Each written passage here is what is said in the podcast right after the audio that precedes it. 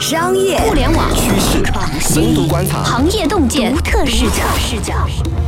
新商业观察，和你聊聊商业圈里的那些事儿。本节目由三十六克高低传媒联合出品。大家好，欢迎收听新商业观察，我是老马马金南。我是三十六氪的深度报道主编杨轩。嗯，那么我们接着上一期关于二零一七年新商业故事的一些回顾，我们继续聊。今年还有两个投机的故事，我先说小一点儿的这个，嗯小一点儿的是说，今年共享共享变成了一个笑话，嗯，就是因为共享单车太热了，最后出现了共享一切， 共享马扎是吧？共享篮球、对共享雨伞，嗯这还算中间比较靠谱的嗯，还有共享厕纸的， 对，还有借着这个模式，借着这个概念，然后这个无底线营销自己的，比如说共享女友，类似这样的。所以就是把自己的那个以前的模式啊改个名儿嗯叫共享嗯，然后就可以去那个市场上去忽悠钱去对了，。就一切之前我是做租赁的，然后我直接换个名头，换成共享什么什么什么，然后就可以拿投资了。对，这中间还有一个值得探讨的，就是共享充电宝。嗯就共享充电宝，当时去看就是什么共享马扎儿，这肯定是笑话了。嗯但共享充电宝这个时候，当时其实就是非常怎么说呢？我觉得有两种声音，有一种声音觉得是说高频刚需，嗯另外一种声音是觉得说这其实是一个非常短命的生意，很快就会被替代。比如说电池容量变大了，或者是说你这个账其实根本就算不出来，没有那么多需求，啊是你认为有那么多需求。嗯，而且投入成本比较高。对，而且共享充电宝吧，我印象中在刚出来的时候，其实它融资节奏很快，嗯然后而而且还有投资人出来为他们站了一波台，嗯所以当时大家这个整体的热度都非常之高。但是到了年底，一七年结束了，大家再回头看看这个领域，它其实已经冷下来了。嗯。而且当时本来美团说要进来做，后来美团看了看也不做了，嗯觉得他没好意像是思。做了一段时间，然后后来就把这个项目给撤销了。对，嗯就是还是觉得市场小没意思吧。嗯所以也就是说，我觉得这也是一个小小的一个小小的波浪，就是哦起来了，然后又下去了，嗯，它可能是一个生意，嗯、是吧？？但可能很难成为一个大量用户使用的和应用的一种商业模式。嗯，嗯对，没错。那关于今年的投机故事啊，我觉得还有一个跟 ICO 等量器官，甚至比 ICO 还要更大的，嗯就是不能被忘怀的一个事件，就是乐视的故事。嗯我觉得乐视的故事其实差不多就是在二零一七年崩盘的。这个故事的崩盘要从年初的时候，孙宏斌入主乐视开始。三十六氪当时做了一个非常轰动性的报道，是关于说讲孙宏斌进入乐视后跟贾跃亭之间的关系的。嗯就是我们当时一个非常关键的数据是说，孙宏斌当时是投了大概一百五十亿人民币，然后进入乐视拿了一部分股权，嗯相当于第二大股东这样。但是投进来之后，发现乐视的亏空比这个更多。嗯我们当时得到的消息是说，大概有三百亿上下，具体数字我记不清了。可能当时啊，就你身处其中，当时可能有一点看不清楚的事儿是，很多人我们遇到很多很多人，然后都会说，贾跃亭是个梦想家呀。嗯包括刘强东也说，老贾应该支持他一把，这是创业者啊，创业者太苦了。什么贾跃亭唱那个那个叫《野子》那歌，好多人都被感动了。嗯结果到了年末，我们回头再看，什么老贾说我自己一定会负责到底的，结果老贾出国了。现在贾跃亭的 title 我觉得已经固化下来了，就是何日回国贾跃亭，对吧？感觉是老贾是不会回来了。其实乐视包括贾跃亭给中国的媒体圈儿确实贡献了很多的素材，多少篇报道、多少篇文章都是和他乐视和贾跃亭相关的。真的，我觉得乐视的故事就是中国安然的故事。嗯这可能是十年历史跨度里面都非常罕见的一种高戏剧性的，我不知道该怎么形容了。这个故事走到了结尾，嗯终于拨开了迷雾。嗯对之前那些漂亮的糖衣，然后都一层层被退掉了。以及啊，我觉得很多进入乐视的人其实也不傻。我记得一七年年初的时候，跟嗯乐视的人吃过一顿饭，然后在那个饭局上呢，我听他们那个状态，啊他们就特别亢奋的在聊乐视的股票，嗯这股票值多少钱，然后谁谁谁身家已经多少了。我觉得能够明显感受到那种，就你知道，我觉得已经被股价，冲昏了头脑。然后以及被这个乐视的股票绑定了嗯这个感觉。嗯所以我觉得这也不只是贾跃亭一个人的疯狂，嗯，我觉得这是我们 有一点点说整个社会或者或者一群人的疯狂吧。嗯说一个好的事情，我觉得二零一七年中国的文化产业，我觉得跟以前相比，嗯还是有了一些进步的。哦，我们能够看到一些还比较喜闻乐见的综艺节目也好，然后那个自制的内容也好、嗯出来了。比如说，呃，今年的两大热点，一个是中国有嘻哈，嗯你看了吗？我没看有了， 我没说嘛，我已经是油腻的中年大叔了嘛。对这种音乐类的节目，啊、对这种节奏比较快的啊音乐类节目，可能兴趣点没有那么大了。我印象中，我当时也是最开始觉得啊，嘻哈什么鬼？嗯但身边人全都在看，然后就嗯，有一天闲得无聊看看吧，看了之后就沉迷进去了。嗯然后到现在，就是比如说坐在朋友的车里，然后大家一开拧开他的那个音乐，然后就会有嘻哈出来。嗯嗯、我觉得通过一个节目吧，然后能够把一种小众的音乐题材，嗯，把一些小众的艺人嗯变成说一个大众市场里的明星。对，特别是原来这些呃做嘻哈音乐的年轻人，他基本处于一种亚文化的这种状态里面。对对？吧？呃，在酒吧呀，对吧？在街头啊，对。但突然间，这些人在大众主流的媒体上，然后被包装，然后呈现出来，啊，突然间变了，变成了名人，然后突然间对有了钱，对，我还记得夏天的时候，爱奇艺办了一个叫《尖叫之夜》，我有朋友在爱奇艺里，他就邀请我说：“哎，说你过来看看，有 PG One。”嗯然后啊说有那个嘻哈的各种歌手，当然还有一些好多其他的。嗯然后我能够明显的感觉到说，全场大概有有一大堆女生，嗯其实进那个场子都是为了听这些嘻哈歌手，嗯尤其是 PG One，在 PG One 出来的时候，一大堆女生就开始尖叫，嗯我的天啊，那个就是他们那个疯狂程度，你真的得到现场你才能感受得到。嗯，啊、像嘻哈音乐，它其实早就有了，嗯然后在一些酒吧里面，呃，也一直是在酒吧音乐里面一个主流嘛。嗯，那么很多年轻人也去酒吧，对吧？嗯也听这些音乐，但是从来没有像今天这样去把这些嘻哈歌手当偶像一样去崇拜。这是典型的通过一档节目，然后通过一些运作、一些包装，然后将一个原本就存在，但是呢相对小众并且亚文化的一种文化，推成了一个大众的主流文化。对，所以很多人也拿嘻哈这个事儿嗯跟之前的民谣对变得主流，对就是联系在一起。嗯我觉得这算是说现在我们的文化市场追求多样性的一个表现。还有一个可喜可贺的事情是，今年其实我们还是出了内容很不错、质量还蛮好的网剧。嗯、最有名的是《白夜追凶》，嗯然后除了《白夜追凶》之外，还有好几部其他的，比如说我自己个人个人最爱是《无证之罪》，而且就是《白夜追凶》和《无证之罪》两部网剧出来的时候，就是引起了一波特别热烈的讨论，就觉得说哇，就是自制内容，我们好像真的有一点点崛起了。嗯无论从制作的精良程度也好，然后剧本的精巧程度也好，演员的体现也好，都有了一个上了一个台阶儿，终于不是以前那种非常尬的那个状态了。嗯终于不用再看手撕鬼子了啊！终于不用在深夜等着美剧更新了。对，后来我们基于这个去电影、电视剧，然后网剧行业里面去了解了一圈，嗯，然后我觉得还有一个更深层次的，值得我们高兴的，就是说我们会发现说，哦，现在的舆论没有像以前那样容易被控制了。嗯，一个片儿好，一个片儿坏，其实它的它的这个业绩和票房嗯，非常程度、非常大程度的是由口碑来决定了。对，就是说我们自己观众打分，嗯然后这个分没有那么容易被控制，嗯我们更相信口碑了，我们更看重质量了。嗯我觉得这也是说今年文化市场，我觉得有一点点向正向循环这个方向走了。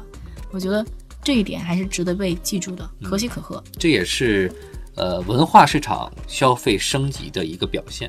对，嗯没错。然后我觉得今年啊，还有一个事情其实值得讲一讲，嗯，就是人工智能，特别值得讲一讲。我们今年真的是人工智能大热啊！对，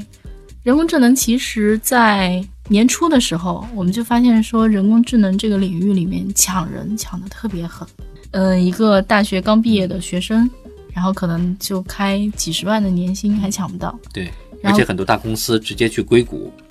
高薪去挖人，对，高级人才，然后挣个几百万，嗯，这个也很正常。对，这个最开始是我们的记者去采访，有一次特别有意思，我打顺风车，然后开车的是个猎头，嗯，然后我就跟猎头大哥求证了一下，猎头大哥说真的是这样的， 嗯我有个朋友也是做呃猎头的啊，然后他开了一个公司嘛，然后他还问过我说手边有没有啊做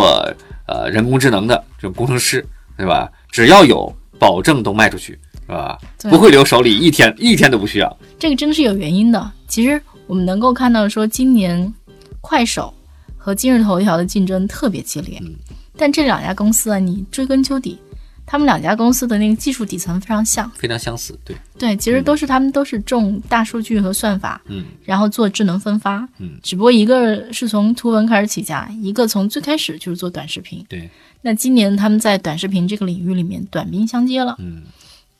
但是这两家公司啊，无论他们谁胜谁负啊，这两两家公司现在都是市面上最炙手可热、百亿美金估值的独角兽了。其实他们的那个底层的技术就是 AI 嘛，嗯这是 AI 能够看到的一个非常非常就是显性的应用了。嗯，这是一个由算法工程师驱动的一个虚拟世界。对，没错。而且今年还有就是说，从硅谷那边吹来了一阵儿风啊，嗯就是智能音箱这股风。亚马逊的那个音箱叫 Echo 嘛，然后它的那个语音助手其实叫 Alexa，嗯然后火了，卖的特别好，嗯一下子中国所有的公司都开始做说智能音箱，嗯从做内容的喜马拉雅到小米这种公司，嗯到京东，嗯，天猫精灵，嗯，对，以及说到了双十一大卖了一把，然后把价钱砍到九十九块钱的天猫精灵。今天还有一个朋友说问我说说他有一个天猫精灵，问我想不想要一下嗯， 对现在是断货状态，可难买了，啊？是吧？嗯难怪难怪他不非然常难买。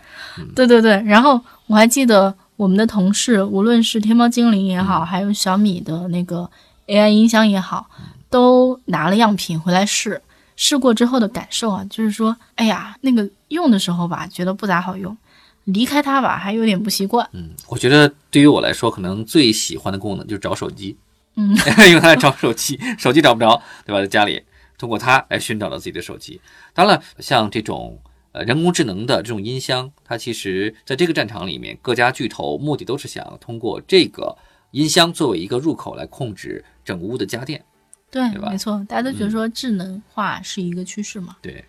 但是我觉得啊，就是伴随着人工智能的进展，嗯，然后其实也引起了大家的很多忧虑，嗯比如说啊，智能音箱的底层技术，嗯，其实是语音和语义识别。我觉得其实现在已经相对来讲比较成熟了。我最近在试用那个小米的那个智能语音音箱，嗯嗯，像我这种普通话还比较标准的，嗯我跟他说一个小爱同学帮我放个什么歌，嗯一般来讲都还是能识别出来，挺准确的。如果普通话不太好，那可能就有点问题。嗯但是就是还是挺成熟。这个应该说早就已经成熟了。除了语音之外，还有一个特别重要的是说，呃，我们至少二零一七年来看吧，嗯，刷脸这个技术也就是也是图像识别。也是大爆发，嗯就是跟 iPhone Ten 的推出是有关系的。对， iPhone Ten 最重要的新功能就是刷脸嘛，嗯接着你就会发现出现了一波刷脸的，然后什么刷脸的什么刷脸打卡，钉钉要刷脸打卡哟。嗯然后我们最近听说了一个特别诡异的说，嗯在厕所里面刷脸用厕纸 哦。在我住的小区，二零一七年出现了很多新安装的摄像头，这个应该是政府装的摄像头，嗯其实就是图像识别嘛。对其实政府肯定是为了说治安考虑，对吧？嗯它是安防的一个重要一环嘛。对啊，什么抓逃犯啊，对，抓恐怖分子啊、嗯这种。但是与此同时呢，你还记得今年的一个大事件吗？就是当然离现在这个时间点也非常近，就是三六零水滴直播引起的大家对隐私安全的这个关注。对，你那个摄像头开在这儿，嗯它那个比较特别啊，是说它直接直播出去了。嗯但是你会不会因此也担心说，OK，有一个摄像头在这儿无时不刻的在看着我，如果有黑客，或者说如果有一个什么人，然后他去调取这个图像，就相当于我随时随随地都是可能被监控的。那你有没有想过音箱呢？你随时随地所说的话都被音箱听到。对，嗯你说到关键点了，嗯音箱也是同样的，很多业内人士其实已经在讨论说，音箱这东西在我唤醒他的时候，我叫他名字之后，嗯到我下一次唤醒之间，我讲的很多话可能都已经被他偷听到了。嗯，那从图像到声音，到声音，嗯还有以前就是各种指纹识别嘛，嗯其实你的很多生物性的一些那个信嗯息，其实都已经能够被设备采集了。对，在各种高科技设备面前，我们每个人都是无所遁形的，我们是根本没有隐私的。对，所以怎么办？我觉得这个还是挺可怕的。嗯就是我觉得怎么说呢？我觉得站在现在这个时间点，我真的已经开始挺忧心忡忡的了。人工智能的布道者们呢，他们的观点是：你想要享受科技给你带来的便利，那么你就要让渡一部分的隐私交给科技去解决。嗯，这个话呢，我不能完全赞同，但是我支持的是，在科技创新的早期阶段，可以用一些相对粗暴的方法去尝试。但是对于公民的隐私权这一块，我觉得不仅是每个人自己要去衡量和考虑的，还是要从立法层面上，国家要去考虑的问题。嗯，今年其实出了很多跟数据泄露、隐私相关的那种大案子。对，美国有一个特别大的案子，是说那个美国最大的那个征信机构，嗯，它被黑客啊那个数据嗯库被盗了嘛？对，然后它就面临一个特别特别大额的那个赔偿，然后这公司快要破产了。嗯这是远在美国的案子，然后在中国其实出现了好多什么网易邮箱被盗了，携程对吧？嗯对各种账号被盗，各对种各种被盗，而且再加上就是咱们刚才讲的这种语音、嗯图像，就这种信息泄露的风险，嗯我觉得哇，这个什么早年说什么我们可以被人肉，那真是。原始级别的东西，我们、嗯我觉得现在如果你真的要去人肉一个人的信息，那太丰富我了。有一个做技术的呃非常好的一个朋友，他就给我讲过，他说呀，我们貌似看起来很安全的一些数据，对于那些黑客来说是轻而易举就能够拿到的，只不过是有的黑客他不屑于去拿，对嗯吧？有的黑客呢可能觉得拿了也没什么用，但是有一些呢是恶作剧，还有一些是有商业头脑的黑客，他才会想到我把数据偷出来然后去卖钱。嗯，所以说，很多普通人，你不要觉得你的密码存在这个网络里面，然后就是安全的，其实完全不是。对于黑客来说，这就是透明的。对，没错，怪担心的，但是也不知道该做点什么好。除非你回到原始社会这种生活状态。嗯， 对，我觉得还有一个事儿，其实是二零一七年出现了一个特别明显的苗头，然后我觉得这个趋势在二零一八年还会继续。二零一七年的时候，我们会发现说，线下就是在线下创业这个事儿嗯特别的流行。其实啊，我们刚才讲的好几个东西都跟线下有关系，比如说共享单车啦，嗯共享充电宝了。其实它都是说你在线下就能用嘛，你不用先什么上网搜个什么东西，下一个什么打开一个什么网页，嗯还是说我打开一个二维码扫一扫，对，我就用一个车了。嗯然后这其实是一个大的思路，嗯就是说我们今年如果啊，我们去探讨今年的小机会的话，其实比如说今年民宿有一波风潮，嗯当然民宿这波风潮已经起来了一小段时间了。嗯，应莫该干山得有两年了。对，嗯什么莫干山，然后变得很出名。然后今年好几个做民宿的集团拿到了融资，嗯然后就是我的朋友们都在探讨说，我们是不是要自己去一块儿攒个事儿，然后去做个民宿。还有像那个民宿众筹，然后也变得很流行。我听瓦当瓦舍的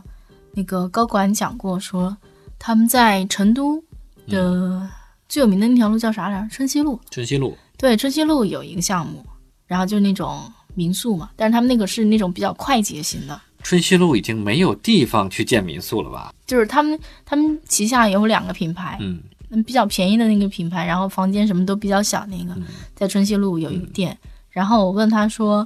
哎，你们这个怎么募资？然后回本速度怎么样？嗯他说这募资募得非常快，而且回本速度很快的。嗯，所以就是说，哦，OK，线下生意还是有些可以考虑做对啊，连王功权对吧都都去开做了民宿，虽然它是很高端民宿啊，青浦嘛，对吧？对，对没错。嗯同样的，二零一七年非常有名的一个事儿是说，呃，庄成超，然后去线下做了便利店。嗯当然，这个事儿往后发展又就是你就渐渐看着它发展嘛，还挺有趣的。从做便利店，认为便利店是个风潮就，开始到了无人货架。对嗯，然后切入无人货架，怎么说呢？我觉得无人货架其实是便利店的一个进化版，就是它离你更近，然后呢，它体量更小，就好像便利店是当年那个商店的一个进化版，就体量更小，然后遍布各条路。所以怎么说啊？就是线下还是有好多机会的。与此同时，还有一个，比如说跟便利蜂的机会有一点点像的是，我们会觉得说，像今年的生鲜类的超市或者生鲜类的线下店，嗯，是这个机会还是挺明显的。无论是从年初的时候，像果多美啊，然后什么果蔬好啊，嗯，这种拿到了融资，就是他们都是以卖水果蔬菜为主，主要是以卖水果为主。对，到阿里巴巴，然后那个入股盒马鲜生，嗯，然后盒马，然后又开了很多店，所有的人都觉得哇，这个店很不错哟。嗯，以及到年底，腾讯入股了永辉，永辉的拿手业务是它的生鲜业务，嗯，然后它现在最新潮的业务是它的那个叫超级物种，就是嗯能吃能买，对吧？然后但是其实也是以食品为主，嗯，生鲜食品为主，所以你还是能看到说线下有很多机会啊，是线上只能结合不能替代的，嗯，线下有百分之七十的市场是不能被互联网颠覆掉的，嗯，那一大批人就开始来进入线下，也是因为线上的流量越来越难，然后用户量增长也到了天花板，机会也越来越少。那么互联网巨头们终于想起来，哇，线下有一大块的市场，这一大块肥肉我们还没有吃呢，赶紧去吃。 哈哈哈！随着阿里和腾讯的布局，那么资本也被带动起来了，这种情绪快速的火热起来，嗯，迅速涌入到线下的跟新零售、跟零售相关的这个领域里面去。对，嗯以及这股风潮还会继续，，对，而且呢，让呃很多猎头没有想到的是，呃，原来被很多呃互联网公司看不起的做零售的人，突然间薪资暴涨，然后被猎头追着跑。对，嗯真是那个十年河东，十年河西了，嗯，嗯，是不是这么一回顾起来，觉得二零一七年的大事儿还是挺多，故事丰非常嗯富的多，很有 意思。丰富多彩，这一年没白过啊。嗯，刚才我跟轩轩呢一同回顾了二零一七年那些跌宕起伏的、很有意思的商业故事。这里呢，我也要插播一个广告啊，像我们刚才讲的各种大事儿，嗯其实三六课一直在持续关注我们，其实，在深刻这个栏目里面，